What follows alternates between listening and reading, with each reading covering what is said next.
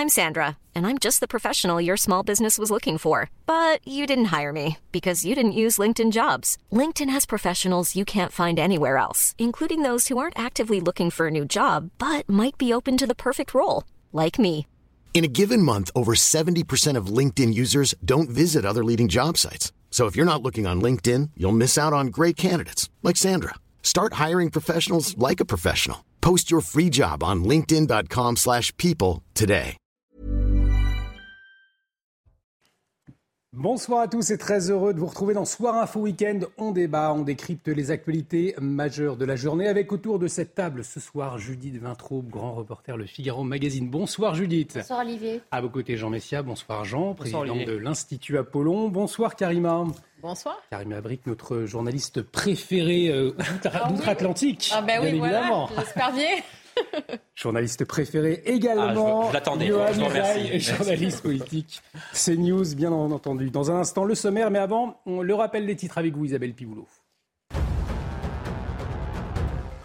Adrien Quatennens va-t-il réintégrer son groupe parlementaire? Les députés de la France insoumise se prononceront mardi par un vote.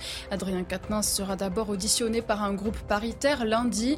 La suspension de son groupe pendant quatre mois est survenue après sa condamnation pour violence contre son ex-compagne en décembre dernier. Les féminicides au cœur d'une étude. Le ministère de l'Intérieur a dressé le portrait type du meurtrier de conjoint. Dans la majorité des cas, il s'agit d'hommes de nationalité française. Les auteurs et les victimes ont en moyenne entre 30 et 49 ans ou 70 ans et plus. Rien que cette année, au moins 36 femmes ont été tuées par leurs compagnons ou ex-conjoints.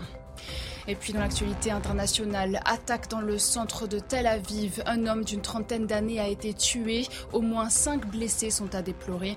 La police évoque un attentat terroriste à la voiture bélier contre des civils. L'auteur a été neutralisé. Plus tôt dans la journée, deux sœurs israélo-britanniques ont été tuées et leur mère grièvement blessée. Des attaques survenues sur fond de recrudescence de violence ces derniers jours au Proche-Orient.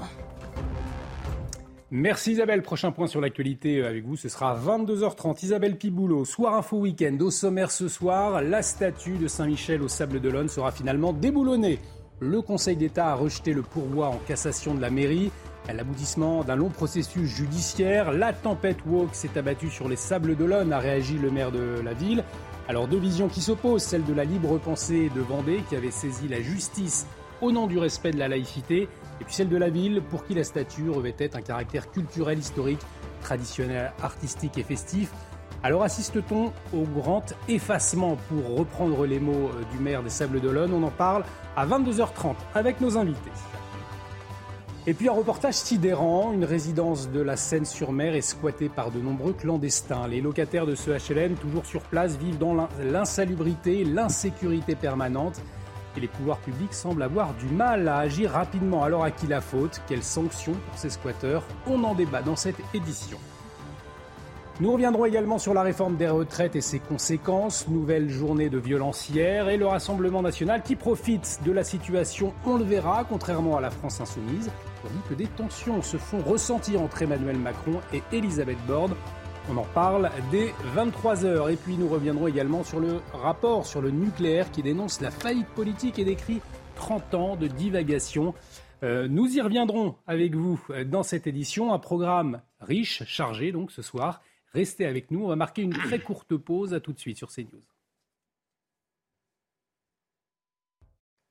De retour sur le plateau de Soir Info Week-end, bienvenue si vous nous rejoignez, toujours avec Judith Vintraube, Jean Messia, Karima Brick et Johan Usaï. Dans un instant, on va revenir sur la statue de Saint-Michel qui devra bien être démontée euh, au sable d'Olonne. C'est une décision de la justice. On a suivi le feuilleton hein, de- depuis tant d'années. On va y revenir. Mais avant, euh, pour démarrer, je vous propose ce retour sur la mobilisation contre la réforme des retraites. Alors chaque semaine, les mêmes cortèges l'opposant, pacifistes à la réforme des retraites, mais de moins en moins nombreux. En revanche, toujours de plus en plus de violence de la part de Black Bloc qui vise les forces de l'ordre, pluie de pierres ou encore de boulons. 240 policiers et gendarmes blessés au niveau national hier. 271 interpellations au niveau national dont 58 à Paris. On voit euh, ce sujet, la police face à la mobilisation d'Adrien Spiteri, et puis on en parle ensuite.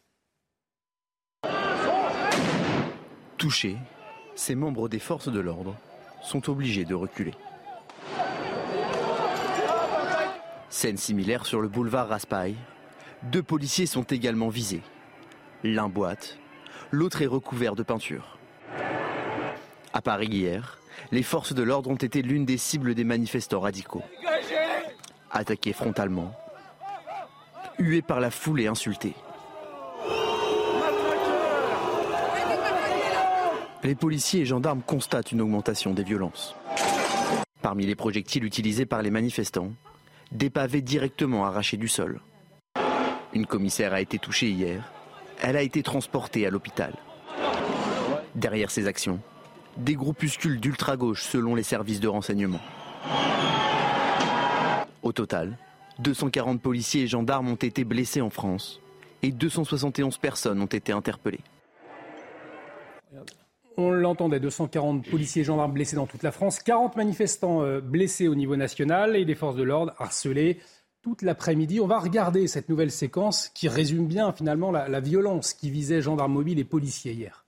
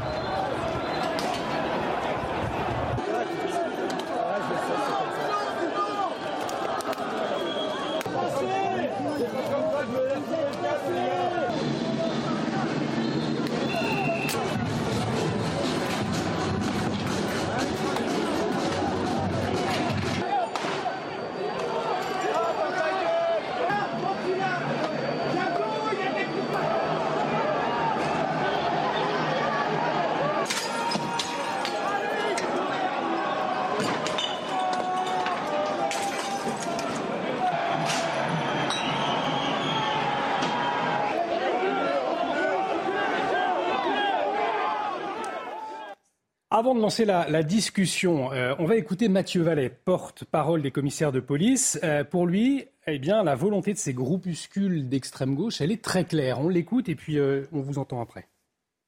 On voit qu'il y a une volonté manifeste de tuer du policier quand on vise des organes génitaux, quand on vise des organes sensibles comme la tête ou comme des éléments qui peuvent rapidement faire tomber nos collègues, comme on l'a vu le 16 mars avec ce policier qui était traîné par ses collègues pour être sauvé. On voit que là, c'est inquiétant. Alors Jean Messia, on a vu effectivement ces, images euh, de violence très fortes hier une nouvelle fois. Euh, on entend Mathieu Vallet, lui aussi avec des mots euh, très forts, cette volonté de tuer les forces de l'ordre par ces groupuscules d'extrême gauche, donc ils veulent non pas seulement casser du flic, mais les tuer. C'est ce que vous observez également ou, ce sont des termes un peu forts selon vous par rapport à ce qu'on a dit? Écoutez, il faut voir ce que l'on voit. sur ces images, elles sont quand même accablantes et terribles. Euh, est-ce que d'ailleurs quelqu'un a vu euh, un représentant de la France insoumise ou du Parti socialiste partager ces séquences sur les réseaux sociaux pour les commenter? On voit bien que ce sont des policiers qui sont agressés, on voit bien que ce sont les policiers qui sont chargés par euh, les, groupuscules radicaux, on voit bien que ce sont les policiers qui sont blessés massivement. Donc qu'est-ce qu'il leur faut pour reconnaître d'où vient la violence? La violence, ce n'est pas des violences policières que l'on constate là. Mm ce sont bien les violences des manifestants. Ça, c'est la première chose. Sur le fond, euh, il est évident que euh, je ne comprends pas pourquoi, d'ailleurs, on peut constater euh, une, une, relation, on va dire, inversement proportionnelle entre la participation du nombre de casseurs et la diminution du nombre de manifestants. Est-ce que c'est une coïncidence ou une causalité? Je ne le sais pas. Je constate juste que à chaque fois, les casseurs sont de plus en plus nombreux. Ils étaient quasiment inexistants tout au début. Ils ont pris, manifestement, ils ont pignon sur rue aujourd'hui euh, dans, les, manifestations. Et comme de par hasard, comme dirait l'autre, euh, il y a de moins en moins de manifestants, qui arrange le gouvernement. De là à penser que tout ça est orchestré, je ne vais pas franchir ce pas-là. Je constate simplement que euh, ces, casseurs, à tout le moins, sont les idiots utiles de la politique de Macron, puisque en faisant ce qu'ils font, non seulement ils ne font pas avancer leur cause, ils la décrédibilisent, mais surtout, il renvoie dans les bras du gouvernement l'opinion publique. Donc, à qui profite ce crime? À qui profite euh, euh, l'arrivée massive et l'impunité dont bénéficient ces casseurs? Bah, Ça profite à Emmanuel Macron. En tout cas, euh, selon Reda Bellage, il est porte-parole unité SGP Police, eh bien, s'il y a moins d'interpellations, c'est qu'aujourd'hui, les forces de l'ordre, leur premier objectif, c'est de s'autoprotéger. Écoutez-le. Il est très difficile de procéder aux interpellations quand vous êtes sur une manifestation, notamment quand elle est déclarée comme ça a été le cas hier, puisqu'il est très difficile d'identifier euh, les manifestants, d'identifier euh, les black blocs, et comme on sait, il y a aussi certains jeunes euh, très peu expérimentés qui sont un peu radicalisés et qui voilà savent pas trop se situer. Et donc nous on doit faire dans un climat très tendu où il y a beaucoup de heurts comme on le voit sur certaines images beaucoup de gaz. Vous vous devez arriver à identifier les individus auteurs. Et quand on voit surtout euh, que sur les dernières manifestations, il y a eu énormément d'interpellations pour euh, quasiment, euh, quasiment aucune poursuite. Je pense que les priorités ont changé, c'est-à-dire protéger les effectifs de police, protéger les citoyens, protéger les manifestants. Alors c'est ça qui est intéressant. Dans la mesure où les personnes interpellées sont relâchées, les objectifs ont changé. désormais, les forces de l'ordre se protègent avant tout. Voyez ce que disait Gérald Darmanin. C'était sur notre antenne au lendemain de la manifestation du 23 mars. Alors, il affirmait qu'il y avait eu ce jour-là 1500 casseurs. Écoutez ce qu'il disait ensuite. Dans la manifestation, c'est-à-dire qu'il y avait 1000, à 1500, nous on compte quasiment même 2000, mais disons 1500 casseurs. Soit ce qu'on appelle. Des black blocs Oui, euh, je dirais même parfois des black bourges, parce qu'on sait tous que c'est parfois les enfants de bonne famille qui font ça, hein, qui se griment en noir et qui vont euh, attaquer. Euh, il y a eu des McDonald's, des Burger King, il y a eu une bijouterie qui a été vandalisée. Je, veux dire d'ailleurs aux Français qu'on a interpellé toutes ces personnes. Elles sont toutes aujourd'hui en garde à vue, elles seront présentées à la justice dans la journée, bien évidemment, mais des gens qui ont attaqué, encore une fois, au cocktail Molotov, au pavé, à la barre de fer, des policiers et des gendarmes. Et donc oui, ces gens veulent euh, non seulement casser du flic, et s'ils pouvaient en tuer un, ils s'en réjouiraient. Il faut absolument que, quelle que soit notre opinion sur la réforme des retraites, on puisse dire que cela n'est pas possible dans notre pays. Alors on y vient, Judith Vintraube. Le 24 mars, Gérald Darmanin nous disait 1500 casseurs interpellés, ils sont tous en garde à vue. Hier, qu'est-ce qu'on voit? Près de 1000 casseurs, euh, toujours aussi violents avec les forces de l'ordre. Est-ce que ça veut dire qu'au fond, le problème, c'est la justice, c'est-à-dire euh, que ces casseurs sont interpellés, immédiatement relâchés, et qu'ils ne craignent pas la justice, au fond, et qu'ils peuvent recommencer euh, une semaine après Je pense qu'il y a même un problème en, amont. il y a d'une part ce que disait le policier, c'est-à-dire que le souci de préserver la vie des policiers, puisque c'est à leur vie qu'en veulent les, manifestants violents empêche euh, d'aller frontalement euh, chercher euh, les éléments les plus radicaux. Ça, ça me paraît évident quand vous, quand vous êtes menacé de recevoir une bouteille d'acide ou un, pavé de plâtre avec des, clous à l'intérieur. évidemment, vous, ne prenez pas de risque inconsidéré, vous vous protégez. Il y a une deuxième chose, c'est le manque d'instruments euh, avant mm. même que ces, que ces gens soient présentés à la justice, pour repérer les véritables auteurs des violences. En gros, ceux qu'on attrape, c'est ceux qui courent le moins vite et ceux qui sont le moins expérimentés. Donc le contraire euh, des euh, casseurs quasi professionnels que décrit Gérald Darmanin. Et pourquoi on manque d'instruments? Parce que le Conseil constitutionnel a interdit l'usage des drones pour filmer euh, les manifestations, parce que le Conseil constitutionnel a interdit euh, les autorisations administratives, c'est-à-dire qui ne passent pas par le juge, mais par le préfet, de se, joindre à une manifestation. Déjà, si on avait ces outils-là, peut-être que la justice pourrait mieux travailler. Parce que c'est vrai, Yohann Uaï, qu'on l'a entendu, Gérald Darmanin, on l'entend depuis des semaines dénoncer euh, ses casseurs, avoir des, mots durs, montrer son autorité. Au fond, on voit que c'est toujours la, même chose. C'était le cas encore euh, hier. Et du coup, l'interrogation de Jean Messia tout à l'heure, finalement, est-ce que ça ne profiterait pas au gouvernement, ce chaos? Naturellement, euh, ce qui se passe dans les rues de Paris et d'autres grandes villes de France euh, fait qu'un certain nombre de manifestants hésitent à se rendre dans les cortèges et donc la mobilisation est en repli depuis plusieurs journées maintenant. Donc évidemment, il y a une incidence mmh. sur le nombre de manifestants et ça profite au gouvernement. Euh, ça, c'est une certitude.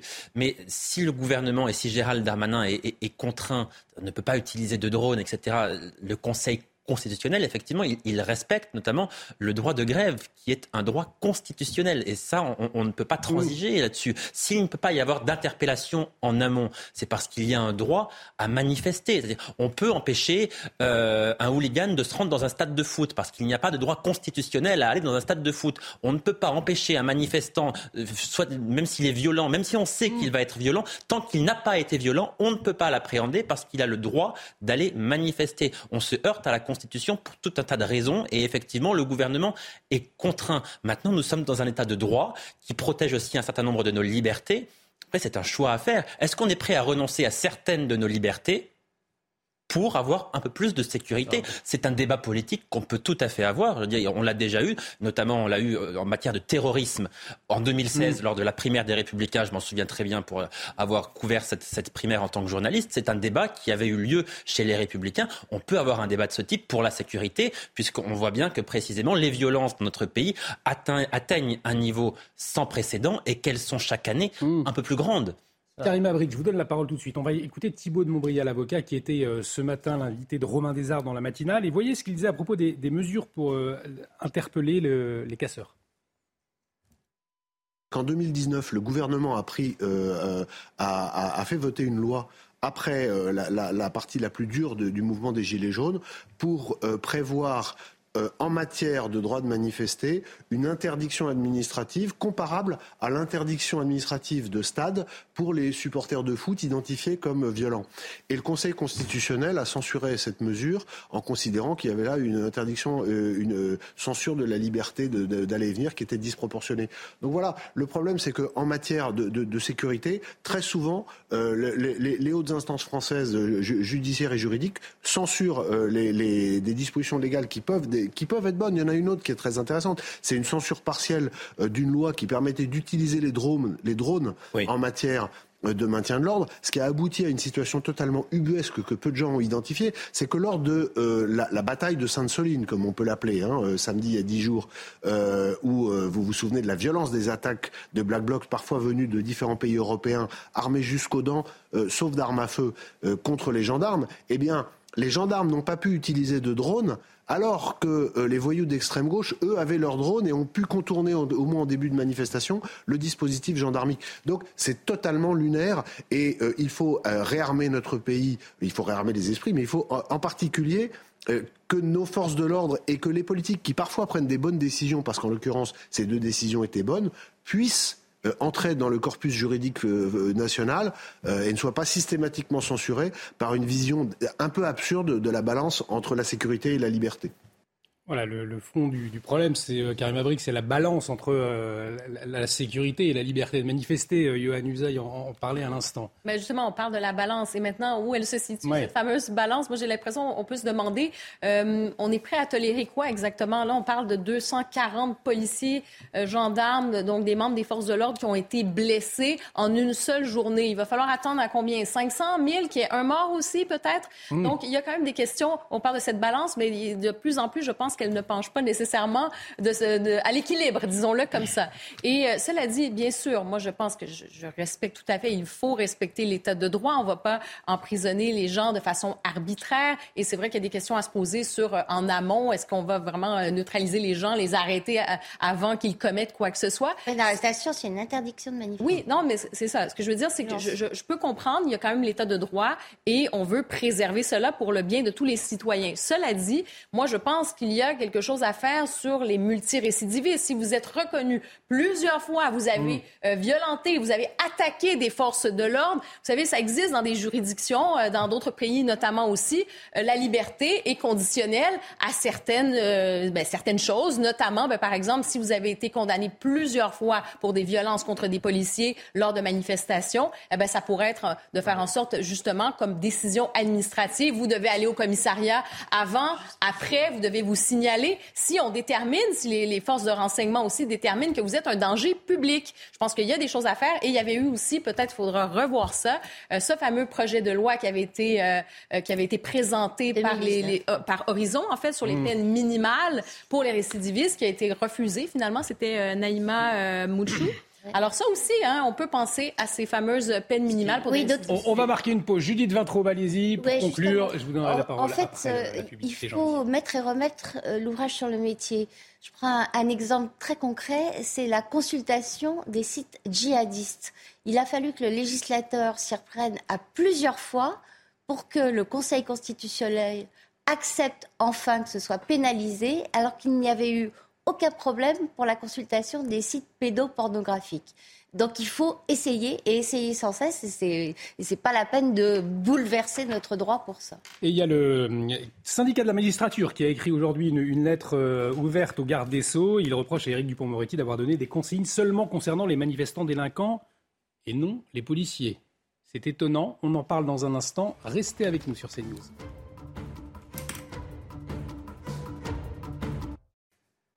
La statue de Saint-Michel va être déboulonnée au Sable d'Olonne et ça provoque beaucoup de réactions ce soir. On va en parler dans un instant avec Judith Vintraube, Jean Messia, Karim Abric et Johan Usaï. Mais avant, le rappel des titres avec vous, Isabelle Piboulot.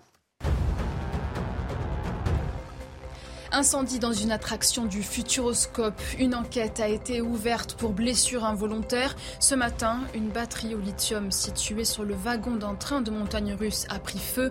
Une femme a été brûlée au deuxième degré. Une collégienne a été légèrement brûlée à une jambe. L'attraction Objectif Mars restera fermée jusqu'à nouvel ordre. Israël mobilise toutes les unités de réserve de la police aux frontières et des soldats supplémentaires. Ordre de Benjamin Netanyahou afin de faire face aux attentats terroristes. Une attaque à la voiture bélier est survenue ce soir dans le centre de Tel Aviv. Toutes les victimes sont des touristes. Un homme d'une trentaine d'années a été tué et au moins cinq blessés sont à déplorer. Et puis la France rend hommage aux victimes du génocide du Rwanda. Un monument à leur mémoire sera érigé sur les quais de Seine, en plein cœur de Paris, près du ministère des Affaires étrangères. Un appel d'offres sera lancé fin mai, annonce de l'Elysée à l'occasion de la 29e commémoration de la tragédie.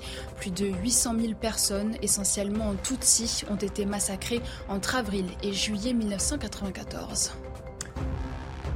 Merci Isabelle. Prochain point sur l'actualité avec Isabelle Piboulot. Ce sera à 23h, soir info week-end. Bienvenue si vous nous rejoignez. Dans un instant, je vous le disais, on va revenir sur la statue de Saint-Michel déboulonnée au Sable d'Olonne. Décision de justice aujourd'hui, ça provoque beaucoup de réactions. Mais avant, continuons euh, notre échange autour des, violences envers les forces de l'ordre depuis euh, plusieurs semaines. Violences qui se sont intensifiées d'ailleurs euh, hier en marge de la manifestation contre la réforme des retraites. Et dans ce contexte, eh le syndicat de la magistrature a écrit aujourd'hui une lettre ouverte au garde des Sceaux. Euh, le syndicat de la magistrature qui reproche à Éric Dupont-Moretti d'avoir donné des consignes seulement concernant les manifestants délinquants et non euh, les policiers. Voici quelques extraits à l'antenne. Tout au contraire, vous avez choisi, donc le syndicat de la magistrature qui s'adresse à Éric Dupont-Moretti, de limiter vos instructions en cas de manifestants délinquants à l'encontre desquels vous sollicitez une réponse pénale systématique et rapide et de rester silencieux sur les violences policières illégitimes qui pourraient être commises par les forces de l'ordre dans l'exercice de leurs fonctions. Doit-on comprendre que ces violences vous sont indifférentes, qu'elles ne méritent pas de traitement urgent pour les parquets compétents? Le ministère de la Justice craint-il d'être taxé de terrorisme intellectuel pour faire preuve d'aussi peu d'indépendance? On écoute les précisions de Noémie Schulz après cette lettre ouverte du syndicat de la magistrature et on en parle ensuite. Le 18 mars dernier, Éric Dupont-Moretti a écrit à tous les procureurs de la République, les procureurs généraux, c'est-à-dire euh, ceux qui décident des poursuites pénales et qui requièrent les peines. Il leur a écrit donc pour leur demander de faire preuve de fermeté. Dans cette dépêche, le garde des Sceaux demandait une réponse pénale, systématique et rapide à l'encontre des personnes interpellées pour troubles graves à l'ordre public, atteinte aux biens et aux personnes et actes d'intimidation et menaces envers les élus. C'est à cette dépêche-là que le syndicat de la magistrature répond aujourd'hui à travers une lettre ouverte envoyée à Éric Dupont-Moretti. Le syndicat de la magistrature s'étonne que le ministre n'ait donné d'instructions que pour ce qui concerne les manifestants délinquants et qu'il reste silencieux sur les violences policières illégitimes qui pourraient être commises euh, par les forces de l'ordre dans l'exercice de leurs fonctions. Le syndicat s'inquiète de cette dissymétrie qui surjoue l'antagonisme entre le camp républicain, celui des forces de l'ordre, et un camp illégitime, celui des manifestants manifestants. On peut aussi lire dans cette lettre ouverte en conclusion que le syndicat demande à Éric Dupont-Moretti de permettre à la justice d'occuper la place qui est la sienne dans une démocratie en visant à ce que les violences illégitimes commises par les forces de l'ordre fassent l'objet d'enquêtes et de poursuites systématiques et que d'autre part, les manifestants ne fassent pas l'objet euh, de privations de liberté arbitraire. Entre le, syndicat de la magistrature, on vient de l'entendre, Johan Usaï, mais aussi euh, la Ligue des droits de l'homme, on peut penser aussi bien évidemment à, LFI, c'est vrai qu'on entend cette, petite musique finalement. Euh, il y a tout un, courant dont la priorité, on a le sentiment, c'est de dénoncer avant tout les, agissements euh, des forces de l'ordre. C'est un peu dans cette optique finalement que le, syndicat de la magistrature rédige cette lettre ouverte. Que les politiques le fassent, c'est déjà grave, mais que le syndicat de la magistrature le mmh. fasse, c'est encore plus grave parce que là, le syndicat de la magistrature, il fait de la politique en l'occurrence. Donc euh, ça n'est quand même pas son rôle, même si on sait que ce syndicat est très largement politisé depuis de très nombreuses années. Euh, voilà, là, là c'est quand même, c'est lunaire, mmh. pardon, mais c'est inadmissible. C'est au-delà de ça. Ce que dit le syndicat de la magistrature, c'est honteux. Donc on voit que ces, magistrats-là sont évidemment très politisés. On ne s'étonne pas après qu'il y ait des peines peu sévères prononcées, parce que là, évidemment, il y a une idéologie. Là, on est quand même, c'est un appel au laxisme qui est flagrant. Il ne se cache même plus. Là, c'est le laxisme étalé en place publique. C'est stupéfiant, sincèrement. Les mots manquent pour décrire vraiment ce communiqué qui est objectivement, mais vraiment, on est là au cœur d'un véritable scandale. Hein. Oui, mais c'est le problème, c'est que c'est pas surprenant. Mais non, précisément, ça n'est pas surprenant. Vous avez raison de dire ça. Hélas, ça n'est pas surprenant. Le syndicat de la magistrature a, si je puis dire, affiché la couleur depuis de longues années, euh, puisqu'on sait d'ailleurs que le fondateur du syndicat de la magistrature appelait même les juges à de membres de ce syndicat à être partiaux et à prendre systématiquement euh, le parti euh, des, coupables contre, contre, le, contre les juges eux-mêmes et contre la justice. Donc, le plus grave, c'est que ça représente entre 35 et 40 des, euh, des magistrats. donc, c'est quand même assez, un phénomène assez massif. C'est pas quelque chose, je dirais, qui est à la marge. Ça concerne quand même le cœur du réacteur de la justice, qui finalement joue contre la justice et partant contre l'état de droit. Parce que je rappelle quand même que lorsque le syndicat de la magistrature commet euh, ce genre de, lettre ouverte. il omet de dire qu'à la première euh, dépêche d'Éric Dupont-Moretti, qui justement demandait la plus grande fermeté à traduire euh, les, coupables d'atteinte à l'ordre public devant le, parquet, enfin devant les magistrats, le syndicat de la magistrature avait refusé d'appliquer en considérant que le fait de traduire des manifestants, quelque violents qu'ils soient devant la justice, relevait du crime politique. Hmm. Donc d'un côté, alors eux, c'est eux qui font de la dissymétrie pour le coup. C'est d'un côté, ils ne veulent pas traduire les, pires crapules de saisie dans les, manifestations devant la justice parce qu'ils estiment c'est politique, mais par contre, ils, attendent du ministre qu'ils ouvrent droit à leur propre requête, c'est-à-dire à traduire euh, les policiers devant la justice. Donc on, est véritablement chez les dingues. Et je dirais que l'état de droit, là, il est mis à mal, et comme toujours d'ailleurs, parce que euh, Usaï faisait un exposé tout à l'heure sur l'état de droit qui empêchait, de, qui empêchait de, euh, de priver quelqu'un de manifestation. Mais enfin, c'est quand même bizarre.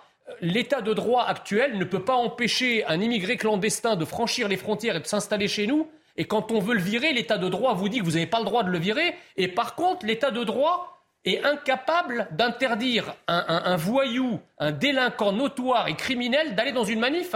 Mais attendez, l'état de droit, c'est quel état pour quel droit en fait? Est-ce que c'est un État français pour, la protection des Français ou est-ce que c'est un État de droit gazeux qui est là systématiquement pour encourager tout ce qui est contre la France? C'est vrai, Julie Delatroupe, que quand on, lit cette lettre ouverte du syndicat de la magistrature, il ne faut pas s'étonner du sentiment ensuite d'impunité des casseurs. On en parlait en première partie.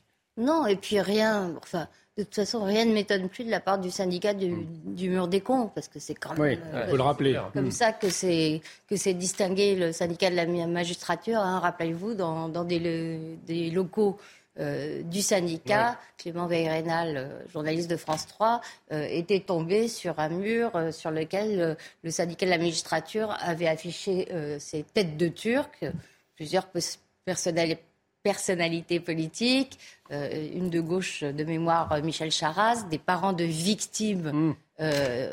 d'enfants victimes de terroristes, ça c'était le syndicat de la magistrature. Est-ce que la présidente de l'époque a été sanctionnée? Absolument pas. Et d'ailleurs, euh, Nicole Belloubet, qui était euh, ministre de la Justice, l'a même promue euh, à Bordeaux. Parce qu'il y a aussi des complicités. Il y a, des, raisons pour, pour lesquelles le syndicat de la magistrature se retrouve avec cette puissance-là aujourd'hui. Et vous parliez de, petite musique dans votre introduction. C'est pas de la petite musique, c'est de la grosse caisse.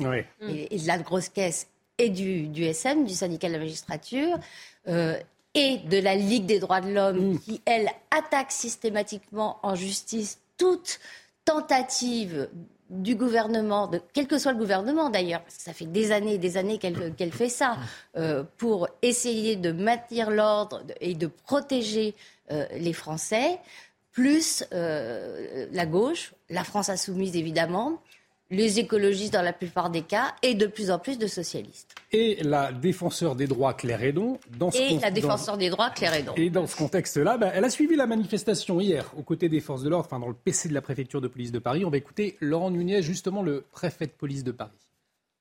La défenseur des droits peut venir dans mes locaux, je l'accueille volontiers, elle était là, elle a pu assister. au moment, moi, ce qui m'intéressait dans sa visite, c'était que je puisse lui montrer le moment où je décide d'engager la force. Je pense qu'elle a pu constater qu'on a, avec beaucoup de résilience, les forces de l'ordre ont vraiment attendu avant de donner la force. Et ils ont pris beaucoup de projectiles avant que nous lancions des bons offensifs. Et je tiens à les saluer parce qu'on a beaucoup de blessés. Et si on a beaucoup de blessés, c'est justement parce qu'on est résilient. Et quand on fait des bons offensifs, c'est contre les casseurs et pas contre des manifestants. Moi, je, les observateurs, le ministre l'a dit, on est absolument transparent. De blessés pour démontrer qu'on Alors, la défenseur des droits Claire Hédon, qui avait affirmé avoir été saisie 90 fois depuis le début de la mobilisation contre la réforme des retraites, elle avait même dénoncé, je la cite, des images absolument choquante. Ce que, ce que dit euh, Laurent Nunez, ça vous, ça vous a choqué Ah bah ça m'a choqué. Parce qu'en fait, l'objectif, c'est quoi? Est-ce que l'objectif du préfet de police, c'est de maintenir l'ordre? Ou est-ce que c'est de démontrer à travers le nombre de policiers blessés qu'il n'y a pas de violence policière? Enfin, c'est totalement absurde. Bah, ce raisonnement. On avait un peu le sentiment, c'est vrai qu'avec la, présence de, Claire Hédon, qui avait euh, un côté je dois me justifier pour dire qu'il n'y a pas de violence. Non, mais c'est Claire, Claire, Hédon, elle, elle, est défenseur des droits ou défonceuse des droits? Non, mais que la police ait des comptes à rendre. Mm. naturellement, il faut que la police soit exemplaire, ça c'est incontestable.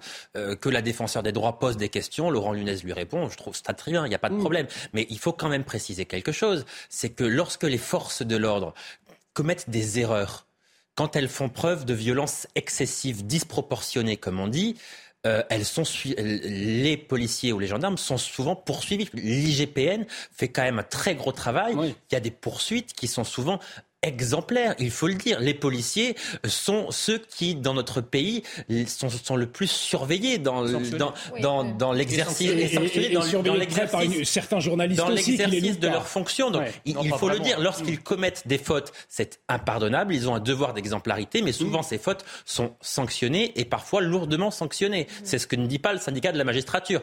Hélas. Non, c'est exactement. C'est-à-dire qu'ils sont donc très surveillés. les procès souvent vont être très médiatisés aussi. Donc, on voit que la surveillance est là. Ce n'est pas le cas pour justement les multirécidivistes de la violence et de ce fameux discours hein, qui infuse, ce fameux discours sur les violences policières.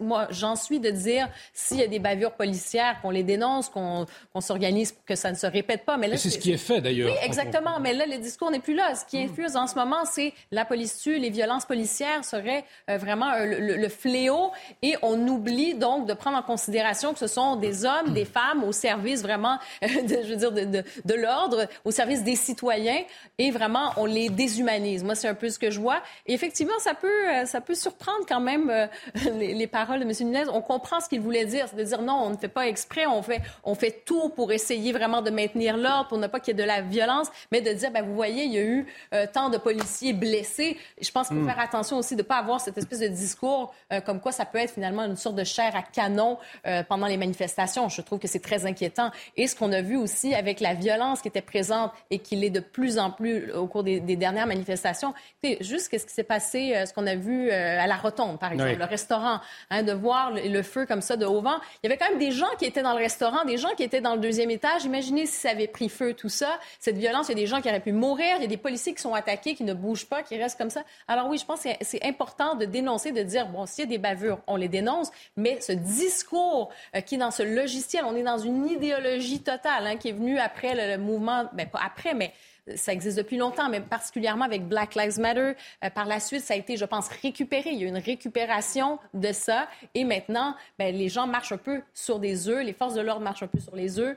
Et euh, je pense qu'il y a une complaisance aussi d'une certaine gauche, complaisance médiatique à certains endroits à l'égard de, de, ce discours. Des idéologies qui nous viennent des États-Unis, dénoncées par le maire des Sables d'Olonne aujourd'hui. On aura l'occasion de, de, revenir hein, sur ces violences à l'encontre des, des policiers lors des manifestations. Je vous le rappelle, manifestation jeudi prochain. On aura le temps euh, d'en reparler, bien évidemment. Euh, mais cette information également, aujourd'hui, installée en 2018 sur une place publique des Sables d'Olonne, la statue de l'archange Saint-Michel devra bien être démontée. On en a euh, beaucoup parlé sur ce plateau. On a suivi le feuilleton et le Conseil d'État a refusé hein, ce vendredi donc le pourvoi en cassation de la ville, ce qui met un terme au recours judiciaire des Sables d'Olonne pour maintenir cette statue en place. Alors, le maire de la ville, il s'appelle Yannick Moreau. Malheureusement, il ne pouvait pas être avec nous en liaison ce soir, mais il a réagi sur les réseaux sociaux.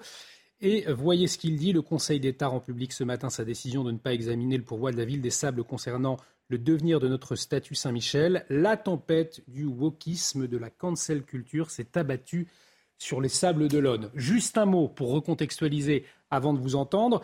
Euh, alors la Cour administrative d'appel de Nantes avait confirmé, c'était le 16 septembre, une décision rendue en décembre 2021. La statue du Mont Saint-Michel, du Mont Saint-Michel, de Saint-Michel, pardon, devra être, euh, devra être démontée. Alors la raison, eh bien son installation est contraire à la loi de 1905 concernant euh, la séparation des églises et de l'État. Dans cette affaire, ce sont deux visions qui s'opposent, celle de la libre pensée de Vendée, qui avait saisi la justice pour demander le déboulonnage de la statue de Saint-Michel au nom du respect de la laïcité, je vous le disais. L'autre vision, celle de la ville, euh, pour qui cette statue, eh bien, elle revêt un caractère culturel, historique, traditionnel, artistique, festif même. La ville avait donc saisi le Conseil d'État. Installée dans l'ensemble d'une école privée jusqu'en 2017, la statue avait été déplacée sur le parvis de l'église du même nom par l'ancienne municipalité quand l'école avait euh, déménagé. Voilà, il fallait recontextualiser. C'est un peu compliqué, c'est tout un, un, chemin judiciaire. En tout cas, maintenant, c'est terminé. Le Conseil d'État, euh, Judith Matroub, a refusé. Alors, en l'occurrence, la laïcité, c'est le fauné de l'islamo-gauchisme. Les associations dont on parle, euh, que ce soit la Libre Pensée euh, vendéenne ou la Ligue des droits de l'homme vendéenne qui soutenait la démarche de la libre pensée n'ont jamais intenté la moindre action euh, en justice contre des prières de rue, euh, contre des, des, femmes voilées intégralement. Vous pouvez regarder, je l'ai fait dans, leur, dans leurs activités, jamais, jamais, jamais d'infraction à la laïcité euh, de la part de gens euh, se présentant comme musulmans. Alors, Jamais. Alors, même, alors même que c'est de là que vient la principale menace. C'est effectivement de l'islamisation de notre pays que provient la principale menace contre la laïcité. Dire, qui pose aujourd'hui un problème à la laïcité en France? C'est bien la pratique d'un certain islam euh, rigoriste, visuel, qui vise à conquérir une sorte de suprémacisme islamique qui euh, fait de l'entrisme partout. Où était effectivement la libre pensée quand ce maire de Stein a décidé de rebaptiser une rue au nom du prophète, euh, d'une des femmes de, mm. du, prophète Khadija? On ne les a pas entendus. Où était la libre pensée quand euh, il y a eu des arrêtés de, de certaines villes pour interdire le burkini sur les plages? Alors même que le Conseil d'État a retoqué ces arrêtés au nom de l'état de droit donc c'est ce que je disais tout à l'heure, c'est-à-dire que l'état de droit est là pour favoriser et faciliter tout ce qui détruit la France. Mais par contre, euh, l'état de droit a, été conçu pour protéger la France, qu'il ne fait plus. Donc la libre pensée, effectivement, a une lutte euh, pour la laïcité euh, dont, le moins qu'on puisse dire, c'est qu'elle est assez borgne, sinon hémiplégique. Parce que c'est vrai, Johan dit que juridiquement, effectivement, si on s'en tient à la loi 1905, cette statue Hein, ne, peut pas, en tout cas, euh, elle pourrait, si, effectivement on, écoute peut-être euh, le, le, le, peuple, ou en tout cas la volonté des, habitants des, Sables d'Olonne, mais là, ce n'a pas été le cas, puisque effectivement, euh, cette statue a été construite après 1905, donc elle n'a pas vocation à, rester. Néanmoins, néanmoins, est-ce que ça révèle quand même d'un grand je vais reprendre les mots de Yannick Moreau, qui lui parle pardonnez-moi, je vais le, retrouver, d'un grand Excusez-moi, je, je, cherche mes notes, c'est terrible. Euh, C'est la tempête du wokisme. La tempête du wokisme, c'est ça. je vous remercie. Voilà. Mais alors, ça, dépend, parce qu'on pourrait très bien considérer, et ça me semblerait tout à fait logique, que cette statue... Grand effacement. Grand effacement. Voilà, je l'ai retrouvé. Mais il y, a manifestement une volonté de ces associations de s'attaquer... Euh, non seulement à la, religion, mais de s'attaquer à, la culture. Parce qu'on peut considérer que cette statue n'est pas une statue religieuse, mais qu'elle s'inscrit dans, dans la culture qui est la nôtre. Euh, c'est quoi la prochaine étape? Euh, On va débaptiser les, noms de, rues, les noms de, rues. Il y a des noms de, rues qui portent le nom de, saints, beaucoup dans notre pays. Alors, on, les, débaptise ces rues. Jusqu'où on va sens. Pardon, mais la France a de fait une tradition chrétienne. il y, a des villages, il y a des églises, pardon, dans tous nos villages. Ça fait partie, c'est une religion, bien sûr, mais ça fait partie de la culture c'est pas seulement une religion. La, laïcité, la laïcité, ça doit concerner la religion, mais la laïcité, ça ne peut pas concerner la culture française. Ça n'est pas possible de, dire cela et de, faire cela. Sinon, on va où? C'est exactement ça. C'est intéressant. Regardez ce que, dit le, maire Yannick Moreau, et, je vous donne la parole juste après. Heureux doivent être euh, les ayatollahs qui ont remporté ce procès absurde. Tant pis pour les victimes. Victimes, la ville des Sables d'Olonne, sommet de main d'écarté de cacher la figure emblématique de l'un de ses quartiers. Victimes, les parachutistes privés demain de leur figure tutélaire, symbole du combat pour la paix. Saint-Michel, patron des parachutistes Non, mais si vous voulez, la, question que je pose, moi, c'est en fait, ce qui est dingue, c'est que qui ça gêne cette statue? Ça gêne personne. En tout cas, pas les habitants. Et, alors, on, aurait tort de croire. Euh, parce que là, en l'occurrence, euh, même l'islam le plus rigoriste qui existe en France n'y est pour rien dans cette histoire. Les, les musulmans ne demandent rien. Là, donc, euh, en fait, ce sont. C'est une, une, association euh, fait, faite pour la plupart de Français de souche qui veulent lutter contre la culture de leur propre pays. Attendu que 94%, parce qu'il y a eu un vote dans la ville, 94% des citoyens des Sables d'Olonne se sont exprimés pour le maintien de la statue. 4593 à quel moment, exactement. À quel moment la voix du peuple va être supérieure à la voix d'instances non élues? Parce que si on parle d'une démocratie, dans ce cas-là, en démocratie, le roi est le seul décisionnaire et le seul souverain, c'est le peuple. Le peuple s'est exprimé sur sa statue. Je ne comprends pas que le Conseil d'État, encore une fois instance non élue, piétine, foule aux pieds les voix des habitants qui, eux, demandent à ce que la statue reste. Enfin, c'est quand même incroyable. Vous y voyez un vent de wokisme comme le maire des Sables d'Olonne, une tempête wokiste, même, dit-il, le, maire des Sables d'Olonne, Karim Abrik ben, Certains diront ça, mais moi, je trouve que c'est un détournement, en fait, carrément, un détournement de sens, c'est une aberration pour moi. C'est un détournement de sens de cette laïcité, parce que oui, la laïcité, je pense qu'ici, en France, euh, c'est bien qu'on la défende. Et si, on si, on regarde ce qui se passe, par exemple, dans les écoles, euh, si on va regarder ce qui se passe dans des mairies, mais là, on parle d'une place publique devant une église 94 des habitants qui souhaitent la maintenir. Alors j'ai l'impression que la France dispose d'outils législatifs euh, légitimes, tout à fait, mais qu'il y a un détournement de ça et on tire finalement dans son propre but. et on est prêt à gommer euh, finalement une partie de son histoire, de son identité, de son patrimoine. Pourquoi? Par peur peut-être hein, d'affronter de, véritables menaces à la laïcité, alors que ça ici, on est simplement pour moi devant euh, une démonstration, une manifestation de ce patrimoine de la France, tout simplement. Maintenant que j'ai retrouvé euh, la formule. Du maire des Sables d'Olonne, Julie Vintraube, est-ce que effectivement vous craignez euh, ce que lui appelle un grand effacement, un grand effacement qui partout menace en France. Ces déboulonnages de, de statuts Est-ce que ça vous inquiète? Oui, je trouve qu'il y a quand même beaucoup d'indices de complaisance vis-à-vis de, cette, de ce sabotage intérieur euh, de ce qui fait euh, l'identité française, comme vous dites, parce que c'est vraiment notre patrimoine et notre, notre identité. Mais ce n'est pas la première fois que le Conseil d'État se distingue euh, par, par des décisions dans ce sens-là.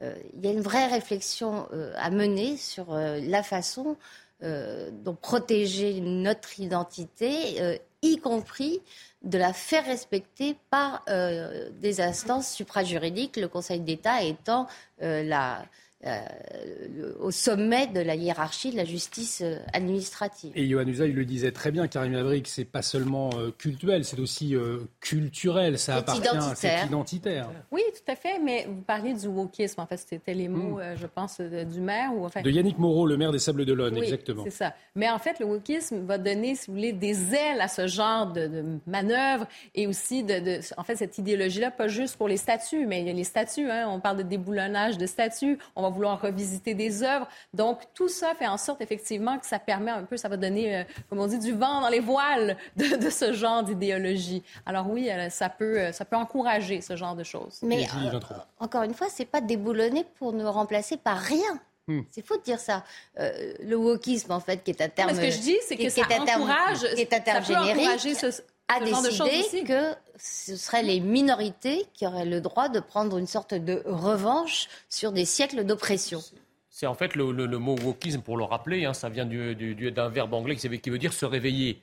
Mais c'est bizarre, c'est que dans les pays occidentaux, en fait, toutes les identités ont le droit de se réveiller, sauf l'identité nationale. Là, ça devient fasciste. Ça devient nauséabond, ça devient les heures sombres, etc. Mais je suis désolé, dans un pays, la seule identité qui doit se réveiller vraiment, et qui plus est en France, parce qu'elle est passablement quand même assoupie et depuis longtemps, c'est l'identité nationale.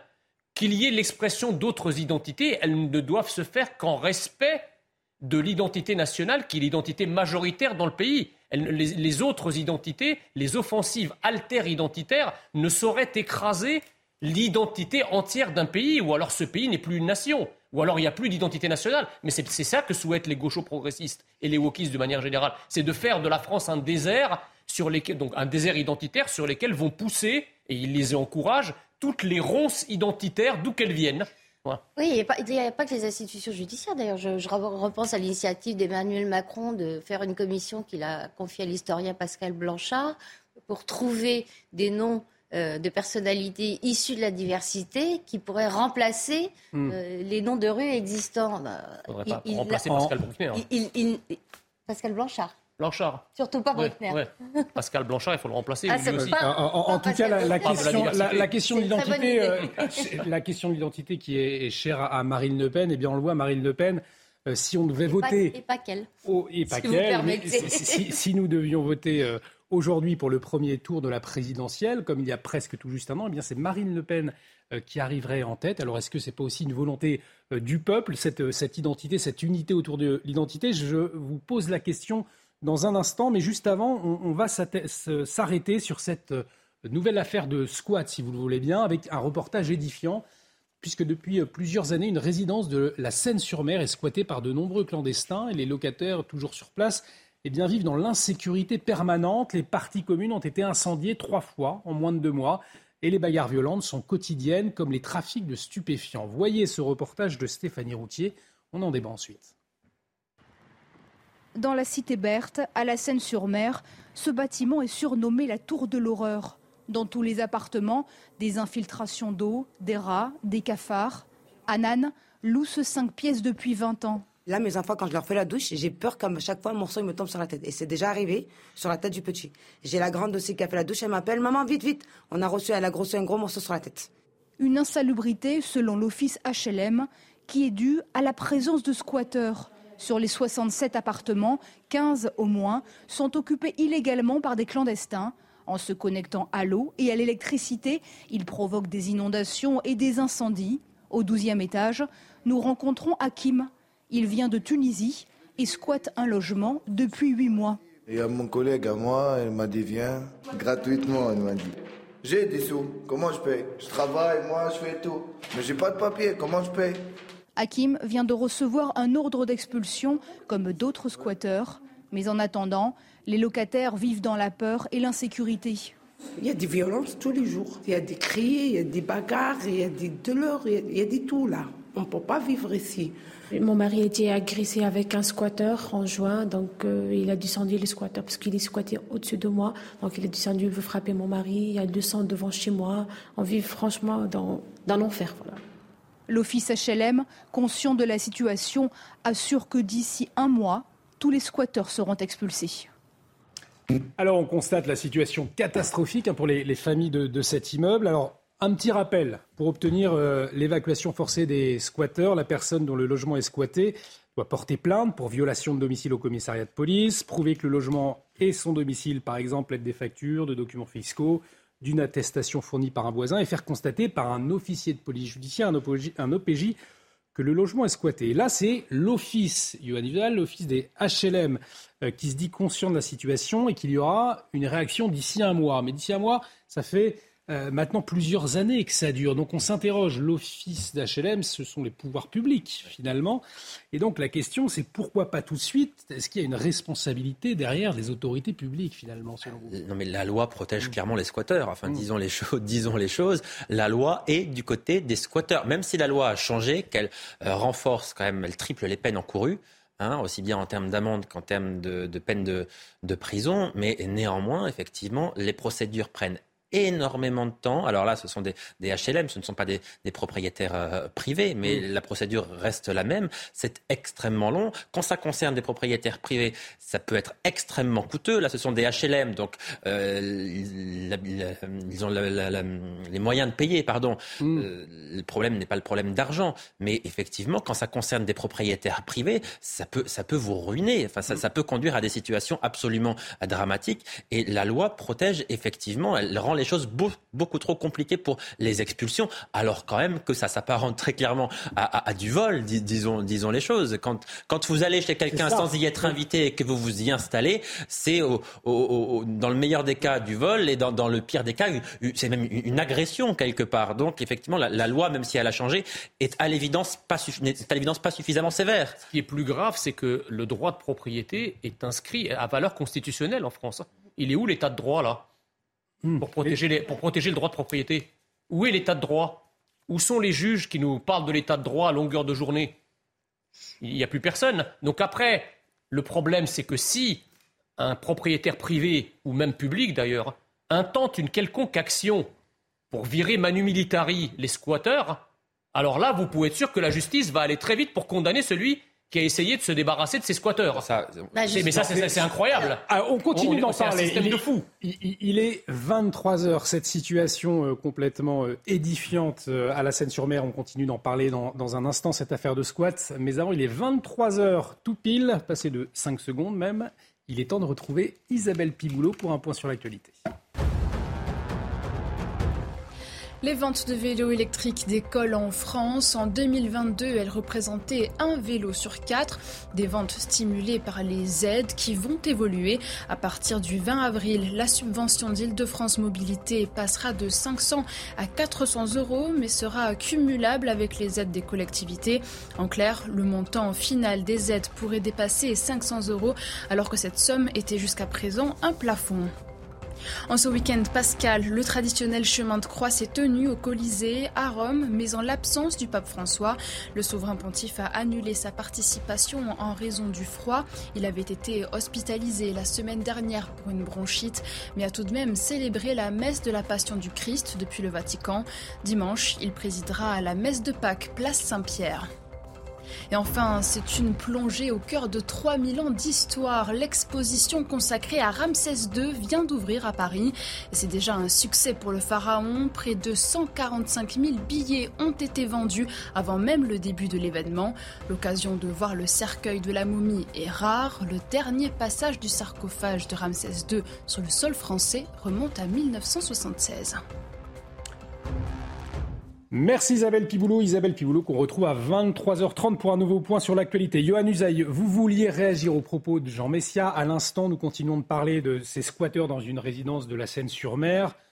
Et vous vouliez dire, heureusement, on ne se fait pas justice nous-mêmes. Oui, même si la loi, à l'évidence, est, une loi qui est mauvaise, qui protège trop les squatteurs, rien ne peut justifier qu'on se fasse justice soi-même. Ça, ça revient à agresser quelqu'un.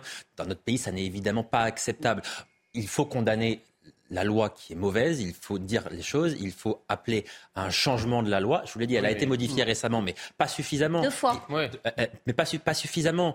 Euh, il faut condamner la lenteur de la justice qui prend dans ce genre de cas parfois des années. Ça, oui, il faut s'attaquer à cela, mais à l'évidence, on ne peut pas appeler à se faire justice soi-même, ou on ne, peut, on, ne peut, on peut même pas le justifier, on ne peut pas le soutenir. Ça ne, ça ne, peut même pas être une option, parce, que, parce que sinon, là, effectivement, après, c'est la guerre. C'est pas si, simple. C'est pas ce que je dis. Ce que je dis simplement, c'est que effectivement, lorsque la justice n'est pas capable de vous obtenir justice, effectivement, il y a des, il y a des Elle le fait. On obtient très souvent pour non, mais toujours a... justice, mais non, non, c'est très long. C'est très, long, oui, mais d'accord. Mais, mais on obtient, on obtient si quelqu'un est locataire, je prends l'exemple d'un propriétaire qui a acheté un, un, petit, un petit appartement locatif et, et, et lui-même est locataire si son logement est squatté, qu'il se retrouve à, payer, à, à payer une traite. Oui, d'accord. Donc à ce moment-là, si vous voulez, les, personnes sont, sont poussées par le désespoir. C'est pour ça que, ce que je, disais, c'est qu'attaquons-nous à la lenteur de la justice. Ce que je dis, c'est que le cas échéant, voilà. le cas échéant, malheureusement, la justice est beaucoup moins complaisante et compréhensive lorsque quelqu'un effectivement se trouve dans cette situation de suffocation financière qui le pousse à agir. Là, vous pouvez être sûr que la justice sera d'une très grande sévérité. En revanche, la sévérité qui, elle, est attendue au départ à l'encontre des squatteurs, on l'a pas. C'est pas une agression physique, on peut pas comparer les deux. Enfin, il y a une agression physique, et c'est pas la même chose. pardon, l'agression physique est quelque chose de très très grave quand même. Excusez-moi. C'est pas une agression physique. Vous videz le logement pendant qu'ils sont pas là. Vous avez dit non non, vous avez dit ça, ça c'est illégal. Oui, manualitari, mais pour vider le logement, pas, pas, pas pour attaquer les gens. C'est illégal. Johan a euh, évidemment raison. On ne peut pas mettre sur le même plan une action euh, violente et un squat. Mais euh, Jean Messia n'a pas le tort de dire que la justice est souvent aussi laxiste. Euh, j'en veux pour preuve une affaire dont on a parlé sur ce plateau même il y a euh, moins d'un mois. Euh, la propriétaire d'un immeuble à Lyon qui s'était fait squatter pendant une longue période, qui avait eu pour plus de 500 000 euros de dégâts, qui a profité de l'absence des squatteurs, qui en plus pourrissait la vie du quartier pour juste changer les serrures. Les squatteurs l'ont attaqué et c'est eux qui ont, qui ont, gagné. Ils ont été indemnisés. Non pas, non pas réintégrés dans leur squat, mais. Euh, Condamnés à indemniser euh, les squatteurs Karim Abri. Quand on le voit, je le répète, mais euh, là, on est dans une résidence HLM. Si effectivement le service public, les, les, HLM ne vont pas jusqu'au bout, attendre des années, on s'imagine que pour les propriétaires du privé, si le, le public ne montre pas l'exemple, ça va prendre oui, ça oui, mais ça prend quand même beaucoup de mois parce qu'on l'entend dans le reportage. Hein, les personnes qui squattent là-bas, euh, il y, a un individu qui parlait qui disait qu'il est là depuis huit mois. Donc, ça fait quand même plusieurs mois. Et en plus, les habitants de cette tour disent que c'est un enfer depuis des années. Donc, ils sont complètement délaissés aussi. Et je comprends, bien sûr, il y a personne qui doit se faire justice soi-même, évidemment. Mais je me permets quand même, peut-être qu'avec mon regard euh, outre-Atlantique, hmm. justement, quand je regarde ce qui se passe aux États-Unis, au Canada, je trouve que cette lenteur judiciaire et lunaire. C'est incroyable. il arrive un moment donné aussi où vous poussez les gens à bout. Euh, ça crée une détresse psychologique, une détresse financière. Les gens ne savent plus quoi faire.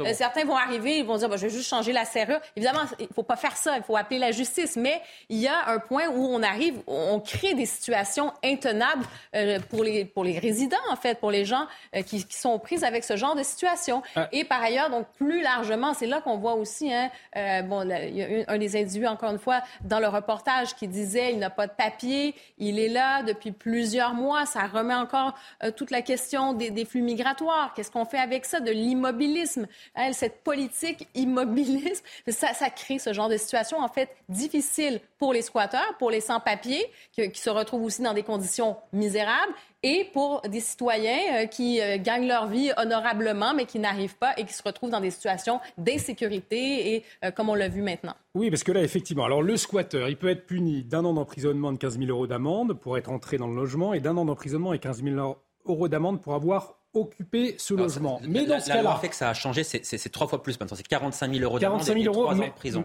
merci, merci Johan, effectivement, de m'avoir rectifié. En tous les cas, dans ce cas-là, il s'agit de squatteurs clandestins. Donc on, imagine qu'on va être placé dans un centre de rétention administrative, dans un, CRA. Euh, mais est-ce que c'est suffisant, euh, finalement, Judith Vintraud, pour euh, stopper l'impunité, finalement, dans laquelle ces personnes squattent ces logements On sait ensuite qu'ils vont aller dans un CRA, et puis après, ils vont sortir, ils vont retourner dans le CRA. Là aussi, il y, a un problème de gestion de ces personnes derrière. Il ne faut pas confondre les, les, deux questions. tous les squatteurs ne sont pas euh, des, étrangers en situation irrégulière. je parlais dans ce cas-là précisément. Dans ce cas-là précisément, bah, s'ils vont dans un CRA, c'est déjà ça. On sait que la plupart des obligations de quitter le territoire ne sont pas exécutées. Je ne vois pas pourquoi ce serait différent dans ce cas-là. Mais dans, dans, ce cas, si, si les, effectivement les squatteurs sont tous des clandestins, ils rentrent immédiatement dans la catégorie euh, des vaches sacrées du, du système gaucho-progressiste qui nous dirige. Et soyez certains que la justice, qui est déjà très lente dans les cas de droit commun, elle le sera encore plus dans ce cas précis, parce qu'il y a une forme de sympathie euh, vis-à-vis de l'étranger de manière générale et du clandestin de manière euh, particulière. Et croyez-moi que ça prendra encore plus de temps. Il y a aussi, Jean Messia, un problème diplomatique aussi derrière. C'est peut-être euh, aussi celle du problème. C'est-à-dire que la, France, il faut que la France se mette aussi d'accord avec les, pays d'accueil pour pouvoir éventuellement les, renvoyer. Et s'il n'y a pas d'accord, ça devient compliqué. C'est-à-dire qu'il on peut, on peut déjà vider la tour et ensuite voir après pour les, pour les expulser. Mais c'est par étapes. Allez, on aura le temps d'en reparler. Euh, bien évidemment, de, ces sujets délicats des, squats euh, et, bien évidemment de ces personnes en situation irrégulière. On y reviendra. On va euh, parler de la réforme des retraites à présent, cette réforme qui, qui divise le pays.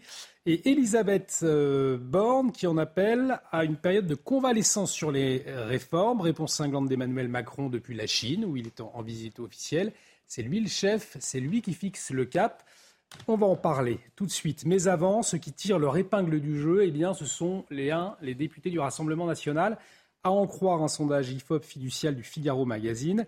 Euh, alors qu'il euh, y a presque tout juste un an, c'était le 10 avril, nous votions pour le premier tour de la présidentielle. Eh bien, qu'en serait-il un an plus tard? Vous le voyez à l'écran, Marine Le Pen en tête du premier tour, 31% des voix. C'est 7 points de plus qu'il y a un an. Emmanuel Macron en deuxième position avec 25%. Il conserve sa base électorale. Euh, il perd 2,8 points. L'autre grand perdant, ce serait Jean-Luc Mélenchon, 17%. Il n'est plus dans ce cas-là dans la compétition pour euh, se qualifier et il perd 4 points et demi. Usaï, est-ce que Marine Le Pen finalement a su capter les colères à l'encontre d'Emmanuel Macron. Est-ce que c'est ce qui explique ce bon, ce bon de 7 points et demi par rapport à l'année dernière? C'est ce que nous révèle ce sondage. En tout cas, euh, ce sondage montre que c'est elle qui, aux yeux des Français, incarne le mieux l'opposition, même si ce sondage ne veut pour moi rien, dire, dans le sens où euh, on ne sait pas qui sera candidat. Euh, euh, on demande aux gens pour qui voteriez-vous demain si l'élection présidentielle avait lieu demain, mais il n'y a pas eu de campagne. Donc comment voulez-vous que les gens se définissent aussi Donc c'est à prendre avec beaucoup de pincettes. Ça reflète quand même quelque chose et ça révèle quelque chose du climat ambiant. C'est un fait. Ça, dit quelque chose de la dynamique de Marine Le Pen. Par contre, ça c'est certain. Elle a une dynamique qui est en sa faveur parce qu'encore une fois, les gens, je crois, ont envie de, de changement. C'est une certitude. Même si et ça c'est paradoxal. Les gens ont profondément envie de, changement. On le voit avec ce sondage, on le voit dans le climat social qui règne en France. Et pourtant, Emmanuel Macron a été élu il y a un an. Mmh. C'est-à-dire qu'on se croirait là, il y a un climat de fin de quinquennat, si vous voulez. On croirait qu'on est à, la, fin de, dix ans de mandat d'Emmanuel Macron, alors qu'il en est seulement à la moitié et qu'il a encore quatre ans à faire. C'est très, particulier. Et, et ça augure quelque chose qui n'est pas très bon, si vous voulez, parce que quand on en est à ce climat-là, alors qu'il reste encore 4 ans de quinquennat, que le président vient seulement de débuter son second mandat, on se dit, oulala, les quatre prochaines années vont être extrêmement compliquées. En revanche, c'est vrai, Marine Le Pen, elle est plutôt en, bonne position. On, va se dire les choses euh, clairement. Elle a réussi à incarner l'opposition parce que les Français ont envie d'une alternance et, elle incarne ça manifestement. Et vous le disiez, il reste encore 4 ans. Est-ce que Marine Le Pen est en mesure de garder euh, cette dynamique? Moi, je crois. Je, 4 ans, c'est très long. Oui, c'est très long. Et puis surtout. Euh, l'habitude est donnée quand même depuis plusieurs élections présidentielles et entre deux élections présidentielles de voir des sondages où Marine Le Pen est systématiquement 10 points euh, ou même plus au-dessus euh, du, score qu'elle réalise effectivement à l'élection présidentielle. Euh, c'est vrai six mois avant l'élection, c'est encore plus vrai en dehors de toute élection. Donc je, pense que c'est un peu, ces sondages participent un peu à un effet épouvantail où systématiquement, d'ailleurs c'est la seule, hein, parce que quand les autres sont testés, ils arrivent à peu près au niveau euh, du résultat effectif qu'ils font au moment de l'élection, sauf Marine Le Pen qui est ah, toujours donné 5 à 10 points au-dessus. Et pourquoi alors? Alors justement, euh, euh, on nous sort cet argument qui consiste à dire ah oui, mais les sondeurs savent que de toute façon, les gens ne déclarent pas qu'ils votent pour, pour Marine Le Pen parce que voilà ils, ont une forme de mais ça c'est pas vrai. Encore aujourd'hui c'est plus voilà c'est plus vrai ça c'était vrai il y a 20 ans ou 30 ans.